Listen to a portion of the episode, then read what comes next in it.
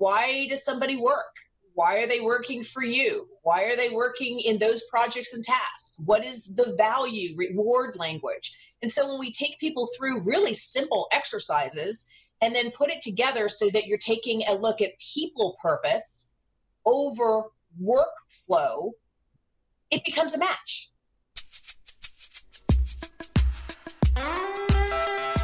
Welcome to Conversations with Connors, a NetworkWise podcast, and I'm your host, Adam Connors. NetworkWise trains and educates individuals and organizations in the science and art of networking to accelerate sales, personal development, and career opportunities. In Conversations with Connors, I talk with a variety of highly successful individuals in order to gain insights on how they built, maintained, and cultivated their relationships in order to live a life by design, not by default. My next guest understands what it takes to build a company worth millions of dollars. She knows the value of relationships needed to get there, as well as the sacrifices that need to be made in order to get there. Her gift, among many, is being able to see people and companies for what they truly are, enabling them to take the leap to that next level. Amilya Antonetti is a human behavior and strategic advisor, but her title comes nowhere close to summing up who she is or what she's capable of. And honestly, nothing I can say can really sum up her rock star status. But for starters, she's the woman behind the Listerine strips that dissolve in your mouth. However, as good as Amilya may be at improving your breath, she's exponentially better at improving your mindset.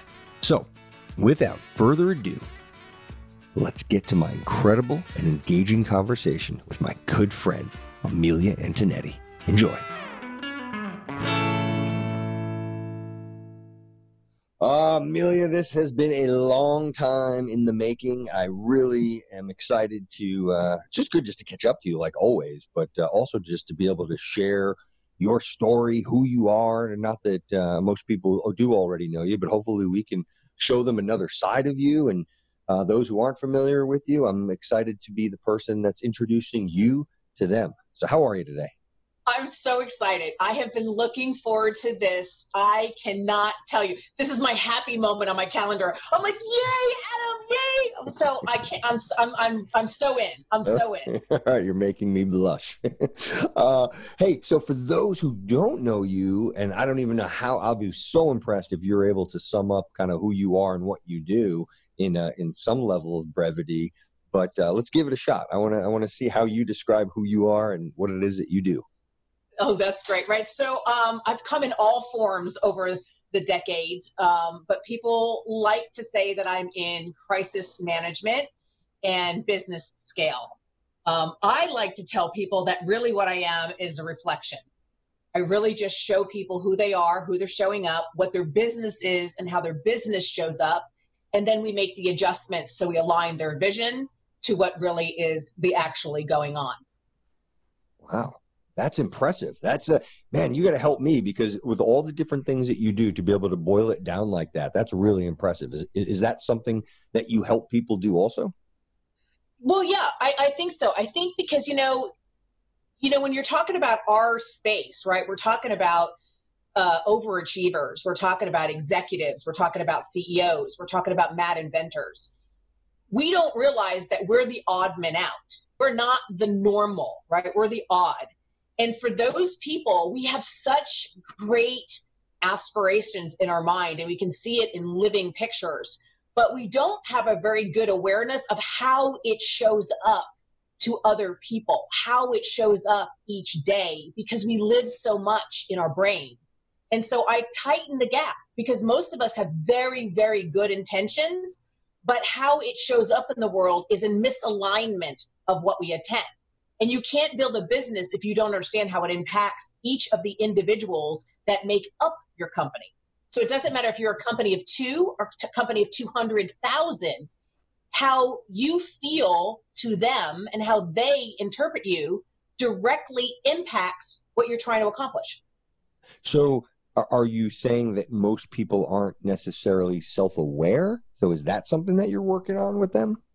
Oh, 100% visionaries are not self aware. I mean, hmm. look at the greatest minds of all times, right? I mean, look at um, Elon Musk, Christopher Walken, the mad inventors. People go, okay, could be brilliant, could be crazy. not really sure, right? And so you walk that line. We do the impossible and we make it possible for other people to follow us. How do you do that? Are there any steps that you're able to share with us? I know it's obviously a long process, but maybe high level. Could you talk to us about how you go about whether it's an assessment, then kind of earning trust with them to kind of allow you to take them on this journey? Well, I think the first thing that I think the listeners really have to be able to palate me okay is I'm a human behaviorist. I've been studying human behavior for 35 years.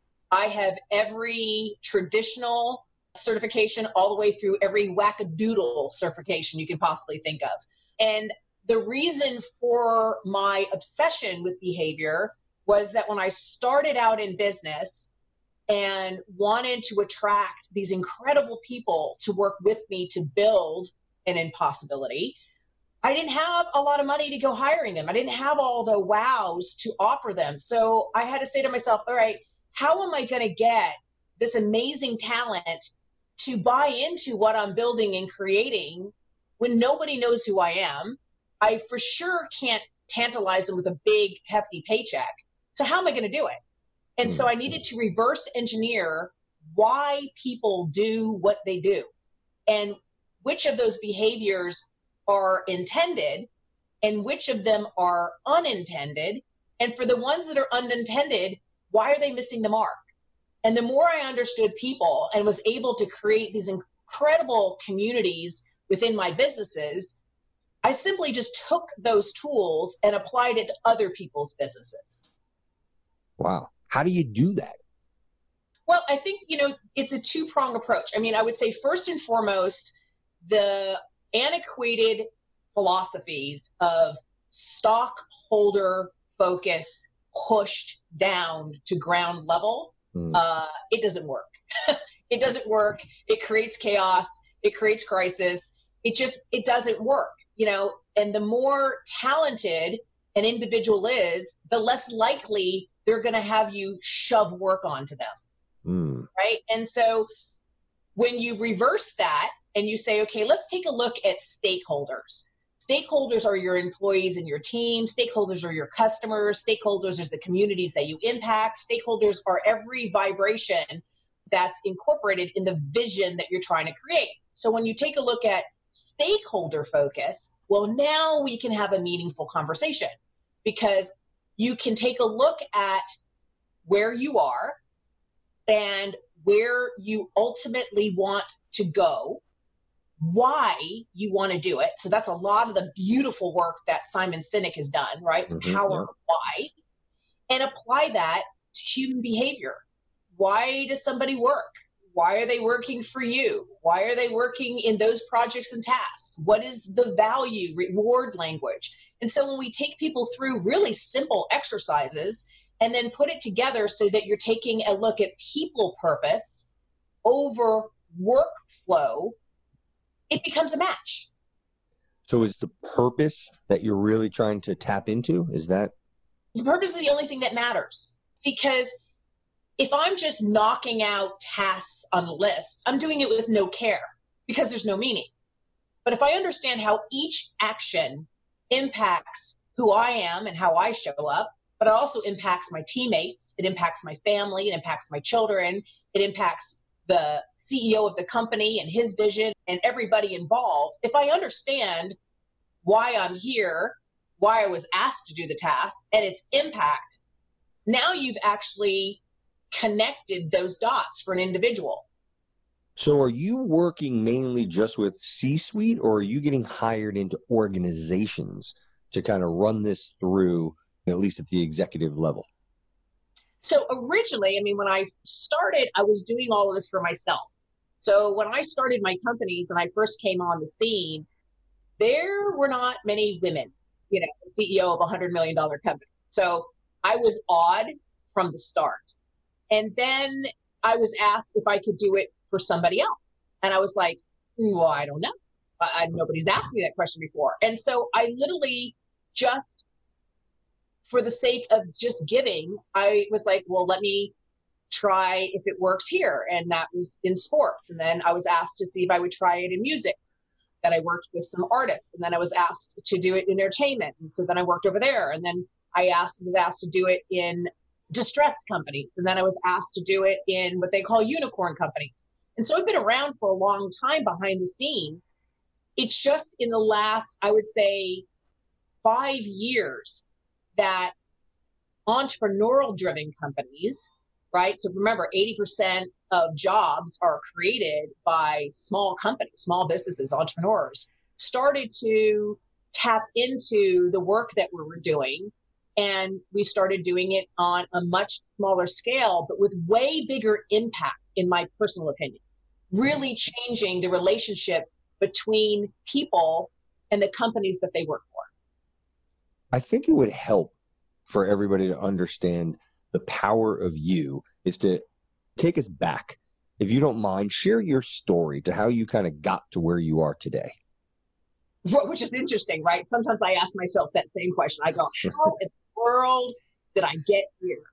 and I think that it's, I've really been spending a lifetime being very self aware of what is happening right now around me.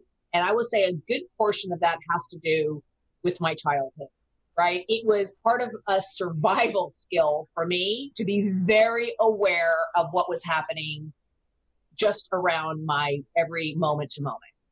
And that skill translated quickly into the business space.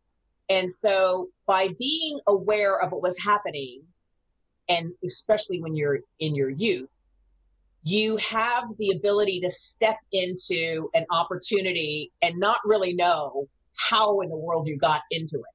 I've just now honed that craft. But for example, when I was in high school, I started my first business. So I started my first business when I was 17 and I sold the company before I was 19. And so when you're young like that, you're really not sure what the heck you're doing that equals success.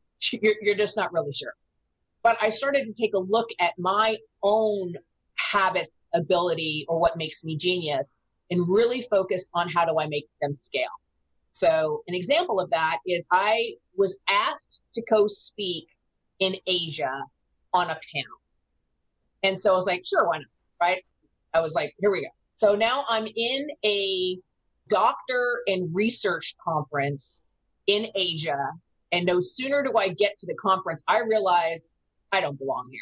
Like I have no clue in the world, A, why they asked me to come, or B, what value I'm really getting. I'm not a doctor and I'm definitely not a researcher. But that was the 30 minutes that I was hired to do. So instead of just taking that and saying, okay, well, I'm here and this is wasteful and let me just bebop around and kind of see the city, I decided to take a look at all the learning programs to understand what these industries of medicine, research, what was going on, and started just trying to learn. Be curious, right? One of the great skills of an entrepreneur and a business leader is to always remain curious. And so I was curious and I started checking out some of the panels. And in so doing, I there was a really very interesting researcher that was at front stage that was talking about one of the innovations that him and his company had done for the elderly community and it was to solve a problem that the elderly were having difficulties swallowing pills. And so instead of making the elderly swallow pills, they had found a way to take a little piece of plastic that melted on their tongue to absorb the medicine into their mouth, one of the biggest areas on our body to be able to use as like a sublingual. And so I'm watching this and I'm like, wow, that is so cool. But my brain, because I'm in mass consumer goods, my brain said we should be using that in the OTC, over the counter type of space, or in health and beauty state, space. And so when I went to go talk to them after his panel, after his speech, and I was like, you know, what would it cost to get the license for this in North America in the health and beauty or the over the counter space? And they busted up laughing they were like, Are you kidding me? First of all, who are you? And second of all, you don't understand the innovation here. This is to, for a highly deeply grade medical device, to take medications and absorb it into the body. And I was like, well, no disrespect. It's not that I don't understand the invention. I got your invention. But what I'm asking is, can I use it instead of a delivery system of medicine? Can I use it as a delivery medicine for fresh breath? Because for me, that's the mass problem that I saw that the problem solved, which makes me odd and weird and quirky and all those things. But at the same time, I knew in the North American market that it would follow a similar pace, just like the invention of the toothpick, right? And so that's what I did. So I literally made a phone call. I called my lawyer, who was actually a really good friend of mine, and I said, "Listen, I need to borrow money. I'm trying to buy a license for North America." And then, you know, and I'm sure that they were like, "She is out of her mind." But that uh, IP ended up coming back. We sold it. It then ended up being sold again from Dr. Fresh through to Listerine, and so it's the Listerine strip. But for me, why I share that story is because I'm always working on the skill sets to remain curious, remain open, remain uncomfortable, to remain never judging a situation for its face value of I don't belong here, to look at it to say, well, maybe I do belong here. Maybe there's something here that I will see or that I will be exposed to that normally wouldn't happen in the course of my day that is extremely valuable to enhance my skill set or leapfrog forward. And that's exactly what it was. But for every business opportunity, the big opportunities that have come my way, I was the odd duck. I hmm. didn't really belong there. And it was my lens in which I see the world that created the value. I absolutely love that story. I love, love, love that story. And for the record, I really appreciate you sharing that with everybody. So for everybody else, the first time I heard that story, we were sitting in a room. There was, I think, I don't know, 10 of us, and you were sharing that same story. And when you were done, everybody in that room had a thing of Listerine strips, and there were two gentlemen in particular that had like multiple. I mean, they had them in their pockets and in their jackets and everywhere. And that story is forever embedded in my head. So you mentioned again being the odd person out is that growing up one because you were one of uh, how many kids? And and you were the only girl right? Right. But i think that's for all of us. I mean even for like you growing up you were odd. You were gifted with a talent right? Like your eye hand coordination is unreal right? And it made you a phenomenal athlete. But you also have the ability to retain information perfect it in real time and force your body and mind to scale. You see it as a success in your brain, and then your body has the ability to manifest its vision, right? Just like many phenomenal athletes, right? Is that's their gift. And so people who rise to the top, just like cream and coffee, something about us tick a different way. And in the journey of becoming who we are and being very comfortable with who we are, we have to travel a very long time of being un comfortable and learning the skill to become comfortable in those uncomfortable situations. So we're uncomfortable because we're taller or bigger than our classmates, or we're smarter at being able to do math than our classmates, or we reinvent or learn differently. But there's something about us that is odd while we're young, but brilliant as we become older. Hmm. So, are you helping these individuals to identify that or to get them unstuck or to just highlight this? What is your superpower? Right. So there's a couple things with my superpower. One is the reason why businesses flatline is because the leader, whether it's the entrepreneur or the CEO, taps out on its skills. So whatever takes you on the first phase of success so just to make it easy, let's just say from zero to a 1000000 mm-hmm. right? So what takes you to the journey from zero to a million will flatline you from 1 million to three. You'll never see three to five because the only way to get over the hump to the next level is to reinvent the skill sets that you do have for the next level, release skills that no longer will work on this next phase, and acquire new skills for the next leg of the journey. That's difficult. And that's like trying to do your own brain surgery. And so it's why leaders, CEOs, executives call upon strategic advisors or somebody like me to help them see what is working, what they think is working but really isn't, and align it to what they're trying to accomplish, the desired outcome, and close the gap. Hmm. Do you help them identify the desired outcome, or they already have that outcome and you're there to get them there? So, a couple things happen. So, one, people say, okay, I want to create a billion dollar brand. And I go, okay. So, what I hear you saying is you want to create a billion dollar brand and you're willing to pay the price of you're probably not going to have the best marriage in the world. You're most likely not going to be plugged in with your kids. You're definitely not going to be the little league coach, right? And on and on and on. To be able to say you're going to exchange one value system mm-hmm. or another value system. And so I'm not saying you can't have it.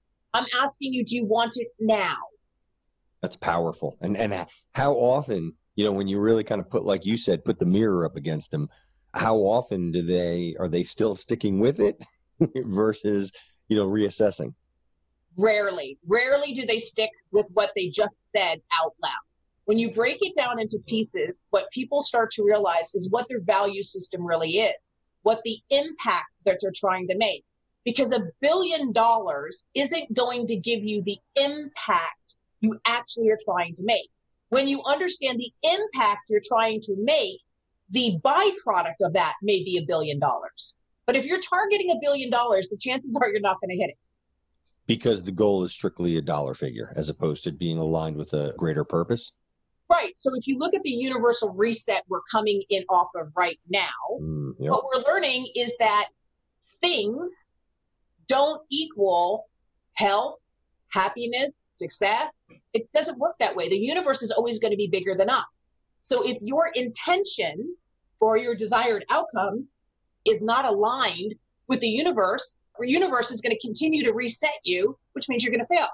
Have you ever experienced anything difficult like that? That, that where you oh had to be uh, yes, reset? My whole life, my entire life has been this continual step up, knock down, step up, knock down, because I tend to be hard headed. And so you start to get enough years within you under your belt that you can see your own pattern. And so now I just have learned to ask harder questions of myself and stay in stillness until I get the answer and not the story I would like to believe. And so we feed ourselves a lot of stories that just feel good because we really don't want to look at the truth. And so I've had to make harmony or peace with some of the decisions that I made by understanding that I traded, right?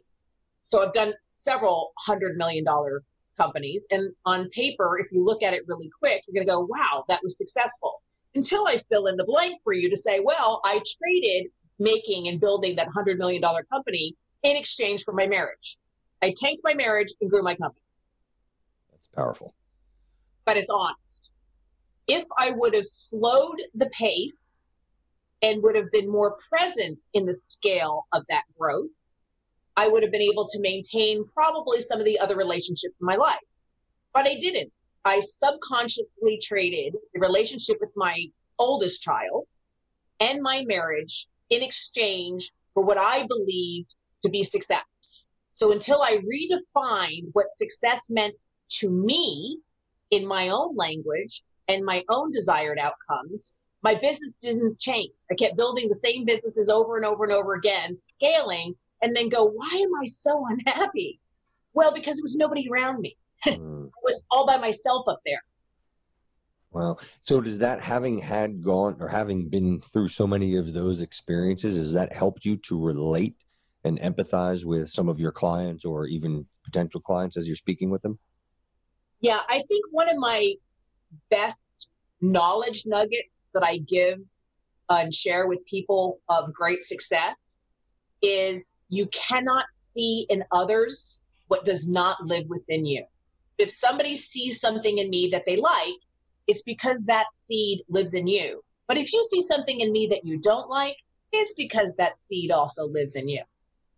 That's interesting. So I had a uh, friend of mine, and I don't know if this is similar or different or along the same lines, but what he would do in his interviewing process, he would ask somebody to explain. He would just ask random people, just hey, you know, flip through your phone and can you just explain who these people are? And he was looking for the wording on how they described those in their networks. Were they using positive words? Were they again looking through because that's the lens in which this person viewed things. Does that make sense? Am I am I along the same yeah, line? Yeah, because that's the whole blessing and curse of relationships, right? It's not about just understanding what you see and how you see the world. It's the skill set of learning how somebody else sees the world. I think that that's where the real understanding of what is networking really. The networking isn't for you to keep pushing your ideas and your points of view on me. That's not networking. Networking is not understanding your point of view, but also understanding my point of view and how to build the relationship between those points of view for a common outcome. Yeah.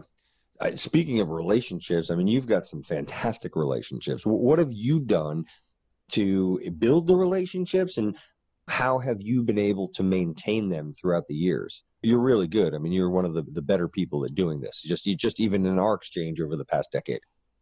Well, well, first of all, I will say, hands down, the older I get, and the more years I have in business in the business landscape, the more I understand how absolutely invaluable relationships are. That you think you know that when you start out, and you even think you understand that a decade into your career. But I'll tell you, 30 years into my career, I know it now that it is guaranteed the secret sauce on the ability I have to scale. Your relationships dictate how high you can climb. I can agree. I concur. It's the, the premise of my business. The, but you don't know it at the time, right? I try to say when I, because I like to give people stories and analogies, right? You know, when you watch these hero movies, where at the beginning of the movie, you meet a homeless person or you meet the underdog and then at the end of the movie that underdog becomes the president of whatever that's how life is. As you meet somebody, you don't meet somebody at the top of their game. You meet somebody in their climb. Mm. And so if you can help the climb become easier or the climb move towards their goal, what's important to them, then you become memorable. Yeah. But you have to come of service, right? And so I think because for such a young age, I started to realize how much people were heroes in my life. Everyday people who extended courtesies to my brothers and I while we were very young for very fundamental things food, shelter, um, to just to hear us, to contribute in our life. People, everyday people, became my heroes. And I wanted to be that hero to somebody else. So I started paying attention on small acts of kindness that I could do every day so that no matter who came into my journey, if it was for a moment or for a long period of time, I would be memorable. And so I do that when I wake up in the morning, I say to myself, what is something that I can do to impact for good every single person that comes across me, whether I get a grab in my coffee in the morning, whether it's my neighbor, whether I'm driving by, everything. What can I do so that I'm memorable to that person? And then when I put my head in the pillow at night, I go, did I do my very best to impact people for good in the trajectory of my day? And those two simple things, because by nature you remember what you first think about and what you last think about, it's helped me to stay the course to be the person in my highest and best self. p- person that I strive to be and not just the person that I am. Yeah, I don't think you're gonna have to ever have to worry about not being memorable. so I'll tell you, you and I, we'd only known each other maybe I don't know six months, or I know it was less than a year, and we were at one of these private equity functions in down at the W in Miami, and we, we were at the pool, and we were in a cabana, and we were talking to some people. I don't know if you remember this or not, but uh, oh yeah, I, I, I, I forgot exactly. I I said something and you like corrected me. You're like, you know, that's just not appropriate. I forgot it wasn't inappropriate, but you really just like we didn't really know each other that well. But you quickly pointed out that I was just I said something that just wasn't right, and your intention was good, and you were right. So at that point, not that I didn't know or like you or respect you before, but at that point, I'm like, you know, she's solid because you were really looking out for my best interest. You're kind of keeping me aligned. And I, I, wish I could remember exactly what it was. I don't. It doesn't really matter. But the point was that yeah, that night you could have at least gone to bed knowing that you you did right by people. It did impact. It did impact. Well, yeah. you know, and I think that's the equality of its respect, right? When you're in a room of like-minded people, the value is not in just staying quiet, right? The value is to share a knowledge nugget to say, hey, listen, I hear what you just said. I get what you just said. It landed, but it was limited thinking and to share a different perspective. But if people don't share perspectives, then nobody grows. And I find that these conversations don't happen between gender, race, religion, because nobody has the chutzpah to say, well, what do you mean by that? Explain to me, how did you come to that conclusion that the reason this action that we both just witnessed, why do you think that that was racist? Or why did you think that was sexist? If we don't have the conversation, neither one of us walk away with any knowledge. And if we're not going to learn from each other, well, what's the point? Mm, that's, a, that's a great point. So, what are other things that you've done throughout the years to, again, because some of the relationships that you have, well, these are the people that are running the $100 million companies. These are the people that are the athletes. These are the people that are on TV what are you doing to maintain those relationships where maybe there's a go between where you don't necessarily have the direct access to them or, or maybe you do but uh, how, how, do you stay on their radars? How do you stay front and center? What is it um, obviously you are memorable but are there any other things that you do or there are things that you could suggest that those that are listening could do that have been successful for you? So i think that the more that you understand what makes you genius then you understand how that becomes valuable to somebody else. So, just to use your analogy about me. So, my kids call me Captain Obvious. They literally go, okay, Captain Obvious. Because I point out sometimes some of the most obvious things that people skip over, but are really impactful learning lessons. And so, in the relationships that I've had that have spanned 10, 20, 30 years, the reason why the relationship is valuable is because they know without question, I'm going to share with them with no bias. So if I think what you're saying is a lie to you to make you feel more comfortable, I'm going to point that out. And if I think you're lying to me to try to make me feel more comfortable because you want to think I need to be rescued for some reason, I'm going to point that out. But I'm also going to point out information on how they're seeing what is an option or not an option and paint that wider than just their lens. And so the reason why people keep me in their network is to point out the opportunities that they're missing, to point out the impact that they're making that they may or may not see. That's part of my gift. So I understand why I'm there. Most people are having relationships by default they're not really sure what value they are adding. They try, but they don't really know. And they don't ask the question for the other person why are we friends? What are you gaining from me so that I can understand that responsibility and I can give you more of it? Because what I think is valuable and what you think is valuable, your side matters more. That's awesome. That's really interesting too it kind of goes back to that awareness, that self awareness that you were talking about earlier. Right. And that's one of the first exercises I do with a client and I do with a company. And so we call it a letter to my friends. So we ask So just pretend I was doing it with you. I would say, Mhm. okay, tell me 10 things that you think is the reason why your friends are friends with you. And you'll say, oh, because I always have a positive attitude. And I think it's because um, I give unselfishly and I make connections. Like you would give me 10 reasons. Mhm. And then we asked the people that are within three steps of you that, hey, I'm doing this exercise. This crazy woman's making me do it. Here's what I want to know. Why are you friends with me? And we give them all kinds of different communication starters. And then we take a look. And what we find in most cases is what you think people are friends with you for is nowhere near while they're friends with you. But hmm. take a look at the assessment of all the people that weighed in. There are always three common denominators, three things that match across your personal relationships and professional relationships and just acquaintance relationships that match why people are friends with you. Well, the minute you have that knowledge, don't you think you spend more time more efficiently doing those three things and stop doing the stuff that doesn't land anyway? Yeah, that is powerful. Any uh, examples that you could share of people that you've worked with again that were just so unaware, and then you worked with them and their awareness kind of.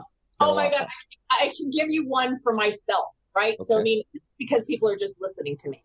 If I would say to you, do I feel more warm, fuzzy, and squishy, or do I sound more tactical and matter of fact? 90% of your listeners are going to say she sounds more tactical and matter of fact. Although I spent half of my life with people telling me, well, Amilya, if you would just be a little bit more softer, if you would be a little bit more approachable, if you would somehow morph who you are into some other form or fashion, the world would like you better. And what I realized is it's not authentic. So, yes, I can try to morph myself to be more palatable for you. But at the end of the day, when I'm in my brilliance, I'm going to be more tactical and more matter of fact, factual, right? Because it's just Yep. kind of how I vibrate. And so until I started or somebody started to point out to me that when I attempt to be more soft and squishy, and when I try to be on stage and I try to be funny and warm and all those things, I fare miserably at that. Miserably at it. But when you are looking for strong actions, what to do next, solid content, how do I get from A, B, now I'm your girl. And so understanding what your lane is authentically, that the people in my life were not coming to me because I was going to do kumbaya and give them a big hug and be their cheerleader. That's not why people were friends with me. That's not why people were networking with me. And so I stopped trying to be something I was never going to be good at. I started to be very, very good at action, solution, proactive, forward movement because that's who I am. Who holds you accountable? Like, how do you kind of? I know you're very reflective now, and you get into these meditative states. But is there is there anyone that holds you accountable? Uh, Oh, yeah. Is there, Uh, oh yeah. I mean, I believe in mentorship with every fiber of my being. And I believe in mentorship in the categories that you're focusing on, right? So as you go, okay, I'm in the phase of my life right now where, you know, I'm trying to be the best woman I can be because that's the packaging that I came in, right? So being a strong woman to me is important. It's part of my identity. But it's also important to me where I'm at right now about my legacy, what I'm trying to leave behind, right? So I'm no longer in a different phase where I was really building. I'm now really looking at what am I going to leave when I'm no longer here?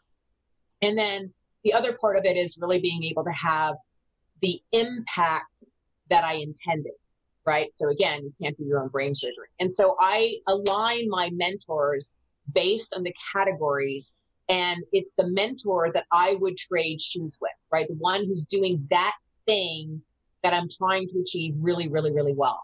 And so, for example, in my business right now, I was a little bit of a stalker, maybe, but I, um, Michael Gorton, who is the founder of Teladoc, who, when he decided to create the new lens of telemedicine. They basically were like, listen, dude, it can't be done. It'll never be done. And if you do it, you'll probably be arrested. And I read that mm-hmm. story and I was like, that's my guy. Like, that's the guy that I want mentoring me because what we're trying to do right now for business is very much turning it on its head. And I wanted to be mentored by somebody who already successfully achieved that type of journey. And boy, does he hold me accountable. Like he is like, Amilya, pay attention. I'm like, yes, sir. I'm paying attention. I'm taking notes.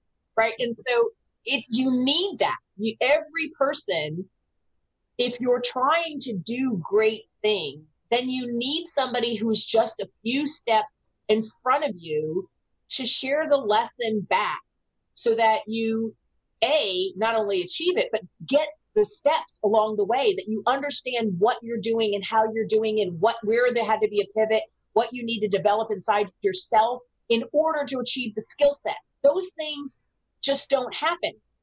I always remind some people that true learning is painful so if you're not uncomfortable in pain you're not learning mm. and so you have to go through this push kind of pull where you make yourself uncomfortable, you push your boundaries, you learn, you're painful, you're uncomfortable, there's resistance, then you learn it, then you have to recover. You have to recover, give yourself time to recover.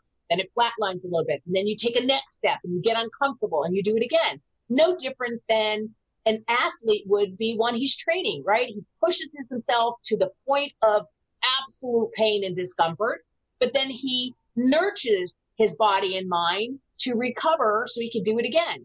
A business owner is doing the same thing. Do you have just one, or do you have a, a theory on like a personal board of directors? So, you know, one from a business standpoint, maybe one from a training standpoint. Like I remember you were training at one point to, I think you climbed Kilimanjaro or what, yeah. what did, you did. It was, yep. yeah. So, yes, I have different mentors who are helping me on different things. So Lynn Tilton, who's the CEO of Patriarch Partners, which she has an empire, things that she's been able to accomplish. Jillian Manis, who's the CEO of Structure Capital, which is one of the big impact in the capital markets. I mean, I look to them to help me not just be a good leader and a good builder of a company's community, but also to do it as a female. It's not better or worse, it's different. And so having strong female role models who can give me the good, the bad, and the ugly about the steps that I want to take and how that's going to impact me as a female, how that impacts me as a mother, how that impacts me with my other female colleagues or just friends. Like it's just conversations that need to happen. Men need the same thing. Men need to speak with other men about the decisions they're making and how it pushes on different boundaries of their malehood. It's not about being sexist, it's just the package you come from. It's simple. It's like, okay, if I'm using the restroom, I've got to learn how to sit down. Well, if you're using the restroom, you have to learn how to sit up. yep. That's so true. Are you familiar with what a mastermind group is? And yeah. if so, do you, um, you know, what are your thoughts on masterminds? again, another one of those words that have been bastardized over the last five years because yeah. everybody thinks, and most of the people never read the book by Napoleon Hill of what the mastermind is really about. Because a mastermind is only as good as the individual minds that are making up the mastermind. Yep. Right. So having people who are exactly at or around your level or at your same discipline around the table, yeah, that's kind of useless. That's like asking your mother if you are good looking. so true. Yeah, I'm a huge uh, mastermind fan. Big, big fan. Yeah. Of, uh, and I am too. I think that entrepreneurs and business owners, especially the more successful you are, we get island thinking, that mm-hmm. solo mm-hmm. thinking, where we believe we should have the answers. And so the power of the collective is about getting people that are unlike you, that have different skill sets, that have mastered and successfully achieved levels beyond where you are around a table to talk about where are we in actuality? Mm-hmm. What are we trying to do? How far is the distance? What are the different contributing factors in order to create a blueprint of measurable actions and tasks to get to that goal. But it isn't something that can be done without proper facilitation, without the right diversified factors in the room, right? Most people invite people just like themselves around a room and then they wonder why the mastermind doesn't work because you had the wrong ingredients. Yeah, that's so true. One of the other ways that they go wrong too is they don't keep up the cadence. And if you're not challenging the other members, that's where I've seen them not. Yeah. I prefer a forum group for the month over month accountability. And I like the mastermind, correctly constructive, as you move into whatever is your Q4, right? To be able to reflect and say what worked, what didn't work, why didn't work, how could we have shown up differently, all those kinds of things. And so I think it's about using the right tools at the right time for what you're trying to accomplish. A mastermind doesn't accomplish the steady eddy accountability over a long period of time. But a forum group does. But again, that forum group has to be made up of the different type of skill sets that are your weakness, not your strength. Yeah. And it's funny you use the word forum. Are you familiar with what EO is or, oh, yeah. YPO? Okay, yeah. Hey, all of them. I was in YEO when there was a Y. and then I went to YPO and then yeah. WPO and Strategic Alliance and Tech. I mean, I've been part of all of them. Oh, gotcha. Um, okay. All right. And, and they're all good for where you're at. See, you have to first ask yourself, what am I needing right now? And based on what you need is then the group that works for you for this moment. But there's no one decision that's going to scale you across 30 years. It's a different combination. It's no different than raising a child. You know, what they need when they're a toddler isn't what they need when they're a tween, and so on and so forth. That's how business is well. If you're new to business and you're new to networking, then you need entry level skill sets. And then as you grow, you're going to have to contribute into continual learning, continual accountability uh, tools. It's just part of growing up. Yeah, no, that's actually very well put. And that's, that's such a good point that even myself, you, you overlook that. Let me ask you this. There have been so many interesting people that have come into your life. Has anyone in particular given you the best advice, like one thing in particular that has really kind of etched itself into you? There's been a lot of those, but I will tell you that for sure, the person who really just like handed my ass to me, basically, right, was Oprah Winfrey. I was really, really blessed to have her influence and her wisdom in my life. And she really drilled for me that when people show you who they are, believe them. Mm. And that is a very hard thing for my type of personality to wrap my brain around because Expand. I, yeah. yeah, so I see the best in people. That's just who I am. I want to believe in the best. I see you at your highest and best, but that doesn't mean you'll strive for it. And so there's a lot of little information nuggets of when people start an exchange of trying to feel out who each other are that are very clear indicators of who that person chooses to be and how they show up. And I like to ignore them and hope that they're going to get better. Mm-hmm. And she was the one who said to me, Amilya, when people show you this is who they are, you have to just accept that's who they are and not to project, which is also called transference, my hope and expectations of who you are because it, it's irrelevant. It's who you choose to be that matters. And I have to be able to just take you for exactly where I find you. No more, no less.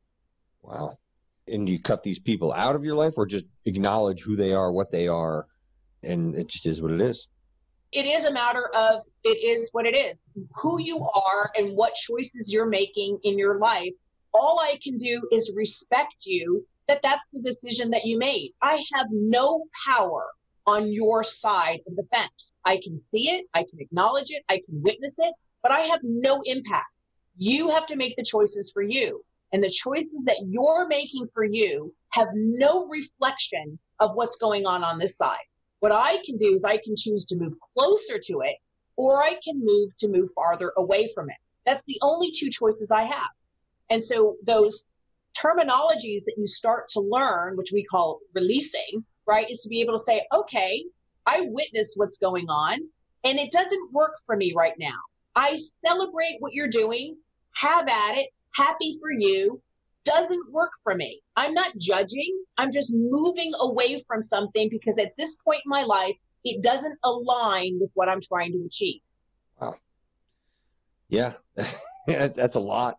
And that's, I believe in that. I really do. Sometimes it's disappointing, but I think it will help you to be able to move forward with the relationship that you're engaged with by acknowledging that and just being aware. Well, and what it also does is it frees you not to carry other people's luggage, right? Ooh, that's a good point. I, I don't need to carry all of that and fix it and change it, whatever. It's not on my side. And so when I pick up your luggage, I rob you from the opportunity to make the choice to put down what's weighing heavy on you. It's not mine to carry. Hmm. All right. One of my favorite parts of the show is just having, I've got lists of questions here. I want to throw out a number. I want you to give me a number. Part of the show. Uh-oh. um, give me a number between 1 and 16. Eight. Eight. Any reason for eight? You were ready for that. Uh, universal eight and eight on the side is infinity. Okay. I, I'm a big fan of that too. What makes you forget to eat lunch? Oh, everything makes me forget to eat lunch. I think is because I'm so all in engaged with every given moment that I forget my hierarchy of needs. So I actually have a timer on my phone for every four hours to snack. I really wish there was something that made me forget to eat lunch and dinner. oh, these extra pounds that I've been putting on over here thanks to Corona. I'm going to get a tattoo with the stretch marks over. Just t- well, it works the other way too. So if the, if the alarm doesn't go off, then you shouldn't be putting anything in your mouth. Oh gosh, I don't know about that. That alarm would break real quick. uh, okay, ready. 17 to 59. 33. 33. This is actually one of my favorite questions just in general. And it's a question that oh. I help people when they're meeting people and it's a good question just like an as an icebreaker. And then just selfishly i actually um i just want to know. So 33 is a master number just so you know. Uh, what do you mean by that it's a universal master number. 33 and 11 are master numbers. It's one of those little fun facts from numerology. So that's part of the reason why you like 33. Oh, that's interesting. And you and I, we could talk numerology. I know that that you are uh, yeah, well versed in this it. as well. Yeah. all that fun stuff. Yeah. Yeah. Okay. So 33 is what is your favorite place to get a great slice of pizza? Again, you're oh. seeing a food theme here, by the way. I love pizza. Yeah. Like I love everything about pizza, the smell, everything about pizza. So I think there's a couple of it. So if I want, like I want to eat the whole pie, would probably be the coal-fired pizza at Joe's in Manhattan. Mm-hmm. I love that. I also like the out in Long Island called Sereno's, which is in Massapequa Park, and he has a little tiny, like little brick oven in there that's only personalized pizza but boy, I'll eat pizza anywhere in New York. Like, don't even try it in California. It's, yeah, it's horrible. But in New York, I'll take a slice any time at all, especially if it's like 2 a.m. so it's really ironic. My next phone call, when you and I wrap up, actually, is actually speaking with someone that lives in Massapequa Park. So I'm going to ask her if she's familiar. I'm writing it down. Sorrento's. Yeah, it's, it's, right next to um, station there? No, A and J's pork store. The pork store. It's right next to it. A little tiny hole in the wall, and it's so good. It's, if you go on Yelp, it's got it's got like gazillion and one five star reviews. Five star, five star, five star, five star. Uh, one of the reasons I was so bummed that we weren't able to do this in person and having to do this over Zoom is I was going to introduce you to uh, the 10th Street Pizza, Mario's uh, new place oh, that's actually just been crushing it. Dying. I'm yeah. dying to have one of those. Yes, yeah. everybody talks about it over there, like Hoboken, right? Yeah. Uh, it's on my. I love pizza. Pizza is one. Of, you can't eat a slice of pizza and be in a bad mood. It's not possible. that's it's why. That's why that's one of my top questions. I tell people. There's. Uh, I mean, who doesn't like pizza? That's right. Mm, yum. okay, my last question before I let you go, and this is uh, uh, uh we're going to do a different uh, one, one to fifteen. Give me or one to fourteen rather. I'm sorry. Uh, thirteen. Italian's lucky number. Thirteen. Thirteen. I never heard that. That's the Italian lucky number. Mm-hmm. Thirteen. Okay. Italian. Uh, yep. Okay. All right. We'll, we'll roll with it. What do people know about you that you don't even know about you? This is kind of getting back to, and it's very in line with the whole self awareness. What do people know about? What, what do you think it is that people know about you that you? Maybe I should phrase it differently. It's more about observation. You know, maybe again, getting back to the self awareness. What is it that people you think are taking from you? That what are you not necessarily aware of? That maybe you're hearing that you don't think about yourself. You know, because like you said, you're very direct and nuts and bolts, but uh, you do have an incredible warmth to you. So that is sincere. So maybe when you are in the boardroom or maybe when you are presenting or when you are TV, you know, that you have that, you know, you're, you are to the point, you're very direct and, and a, an excellent communicator in that capacity, but you do have this warmth. I don't know if that's the right example. Yeah, I but... mean, I, I tell people that I'm probably the most authentic person they will ever meet. What you see is what you get. But I think what people perceive about me that I hear is that they think I'm like unbelievably confident.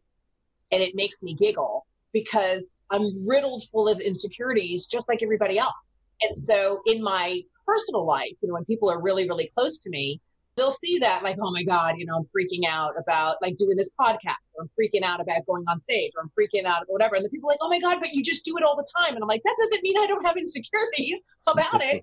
I mean, I do the things that are uncomfortable because it's part of who I am, but that doesn't mean I don't have the knee jerk reaction that everybody else does. So I think that when I think about what people perceive and what people assume that isn't in alignment is I'm not as confident as people think. I'm not as unemotional as people may perceive. You know, like I said, I'm extremely sincere. I'm extremely authentic. I care probably too much along the way. And I take everything of what I do and its impact with great responsibility. So maybe that answers the question. Yeah, it does. That's a great share too. I really appreciate that. Again, that sincere, that authentic in the spirit of who you are and just that level of vulnerability. I got to tell you, Amilya, this is, uh, I knew that you would live up to the expectation of this podcast. Oh, one other thing before we go, there's something that you're doing that's really, I think, is just fantastic. Do you mind just talking about when, during this whole recent the COVID? There's some stuff that you're doing that you're a part of that I think is just again also in the spirit of your niceness, your benevolence that uh, I'd like for you to share with the audience. Sure. So the biggest question we've been getting, and, and a lot of the stuff we've been doing, is for leaders. And again, it doesn't matter if they've got two teammates or if they've got 200,000 teammates, is how do we onboard back? Like, how do we come back for this? So it's Monday morning.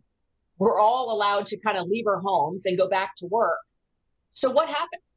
Right? Do we pretend this didn't happen? We don't acknowledge it. Do we do acknowledge it? Do people just go back to their old job descriptions? life changed permanently for all of us. And it also has a huge impact on how business and those relationships will move forward from here.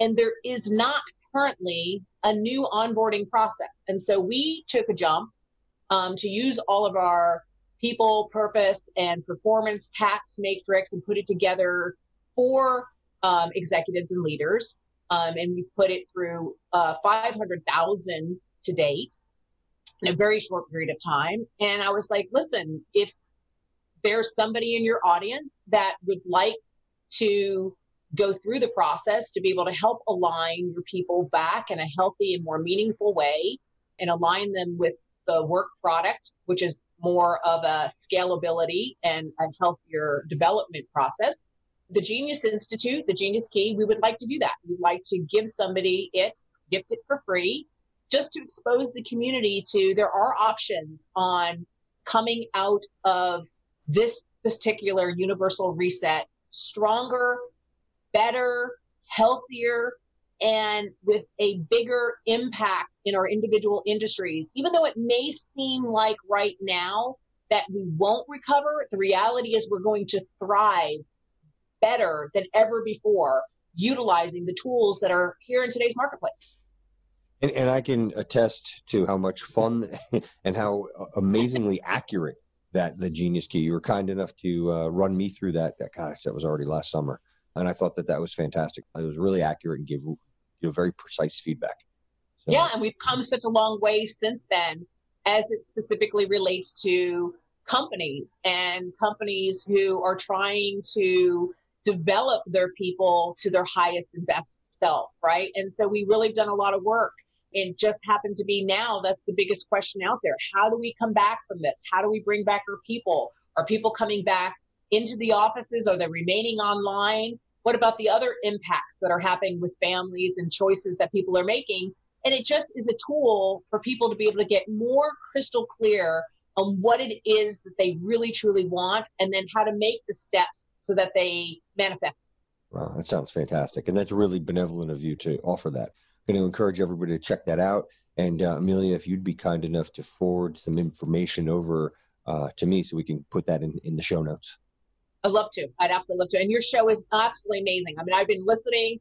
You've come such a long way. It's so your each one of the episodes are just so intriguing to me, and so I'm so happy of the work that you're doing. Oh, that's great. Well, it's people like you that make it happen.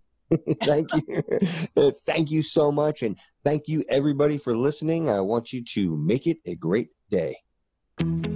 Thanks for listening to Conversations with Connors, a Network Wise podcast. If you or someone you know is looking for a career change, building a business, seeking to expand sales, or is just generally interested in improving your overall health and happiness, then head on over to networkwise.com to gain access to a plethora of resources to help you build your networking skills and community. Those who are ambitious will network, the ones who succeed will network wise.